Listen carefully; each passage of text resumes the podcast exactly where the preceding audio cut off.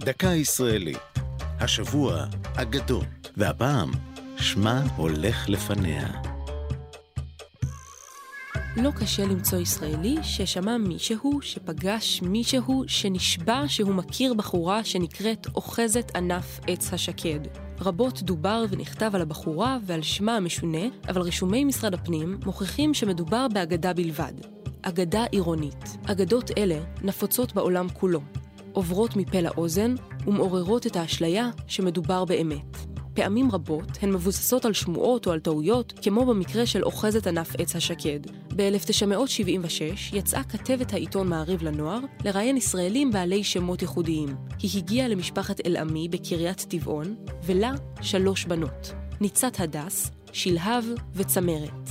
אם המשפחה אמרה לכתבת, ככל הנראה כבדיחה, שצמרת הוא כינוי, ושמה האמיתי של הילדה הוא אוחזת ענף עץ השקד. הסיפור התפרסם, ועד מהרה הפך לאגדה. מקור השם, אגב, דווקא ידוע.